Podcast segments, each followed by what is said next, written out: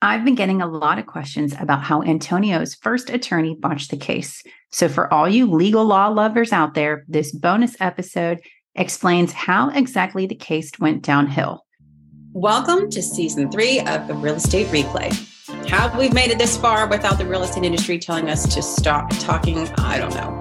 This season, we're not only sharing seller and buyer horror stories, but we're also helping to expose how this industry works and how all of these companies are making money off of you.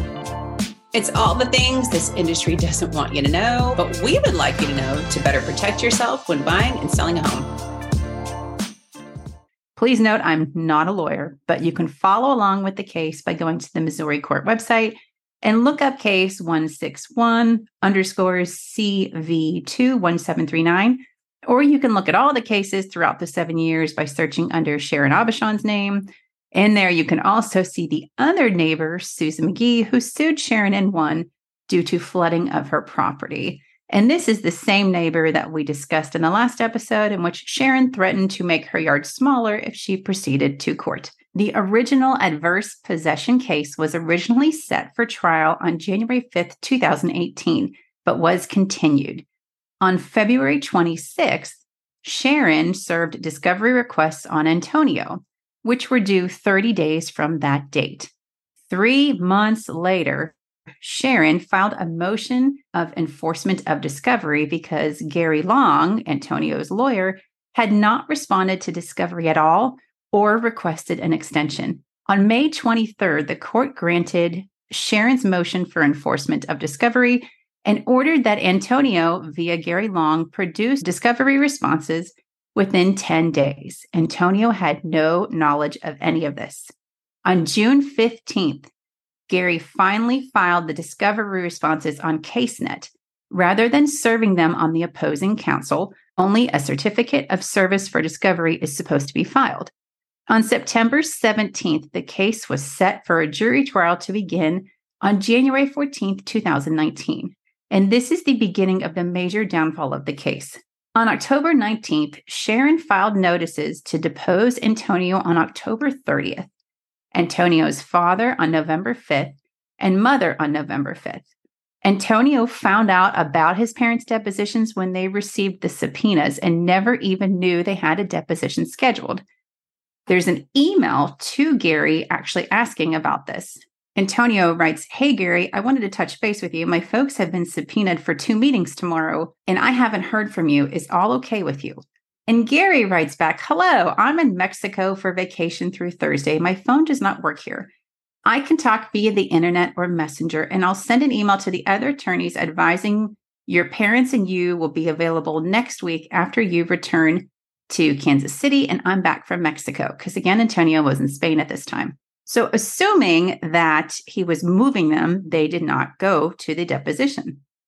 On November 6th, Sharon filed a motion for sanctions for Antonio and his parents for missing the depositions that they were told was going to be rescheduled. A response was due 10 days from the date. Gary, the attorney, never filed a response to the motion for sanctions. On November 1st, Sharon filed a motion for civil contempt against Antonio's parents because they were subpoenaed to attend their depositions. But Gary told them he would reschedule them. And on November 27th, Judge granted motion for sanctions. On December 5th, Sharon filed a motion for default judgment because Antonio's pleadings were stricken. Gary never responded to the motion for default judgment. So on January 7th, Judge Midkiff entered an order of default against Antonio and set a hearing on damages. And if you look on the docket sheets for some crazy reason in March of 2019, Gary Long issued a plethora of subpoenas for the hearing on damages after the case was already decided on default. On March 22nd, a hearing was held on damages, which Antonio thought was to be the trial on the case. He had no idea the court already issued an order of default and already decided the case in Sharon's favor until he got to the hearing. The judgment was not final until June 20th of 2019. So the notice of appeal should have been filed between June 20th and June 30th. On June 6th, Gary, the attorney, prematurely filed a defective notice of appeal and received this following correspondence from the court. We've received your notice appeal for case number, which I already told you. We are unable to process the appeal due to the wrong format and lack of payment. The link below will take you to the proper form for a notice of appeal, and a $70 fee must be paid as well. Can you guess what happened? Gary did not take actions to file a proper notice of appeal.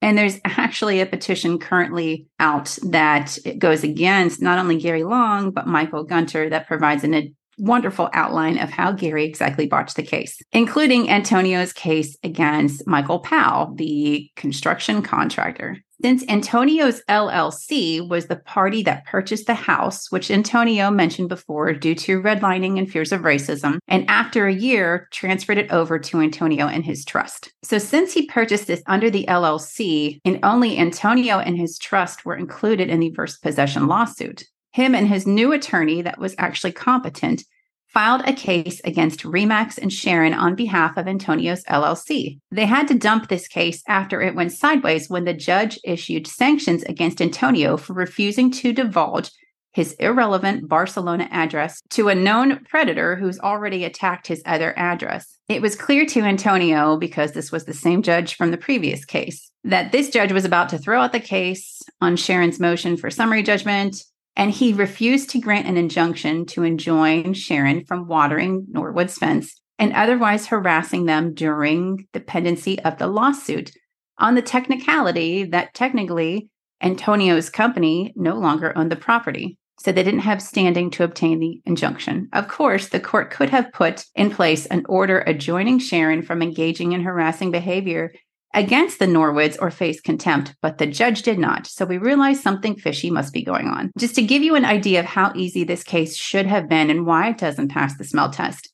Even with Antonio's pleading stricken from the original adverse possession case and Gary's failure to defend the case, the plaintiff still needs to prove that they meet all the elements. And this is the standard to prevail on a claim for adverse possession in Missouri. To quote, to prevail on a claim of adverse possessions, a claimant must prove a preponderance of the evidence that his possession of the tract of land was one, hostile, two, actual, three, open and notorious, four, exclusive, or five, continuous for a period of 10 years. Sharon could not possibly prove open and notorious possession because she did not disclose her property interest to Antonio when she was the listing agent for the home and the neighbor and the person who's claiming the property. Also, her possession could not have been exclusive because Sharon did not pay property taxes on this property. This alone should have won the case on a motion for summary judgment, which was never filed. Prevailing on adverse possession claim in the city limits is almost unprecedented because the property tax issue almost always defeats the quote unquote exclusive possession requirement. It literally takes an attorney overlooking this defense and committing malpractice to prevail on an adverse possession claim. And that, my friends, is how Sharon, the REMAX listing agent, ended up getting a default judgment of a piece of property of a home that she sold to someone who is now their neighbor. Have a story or a question you want to share? Hit us up at therealestatereplay.com.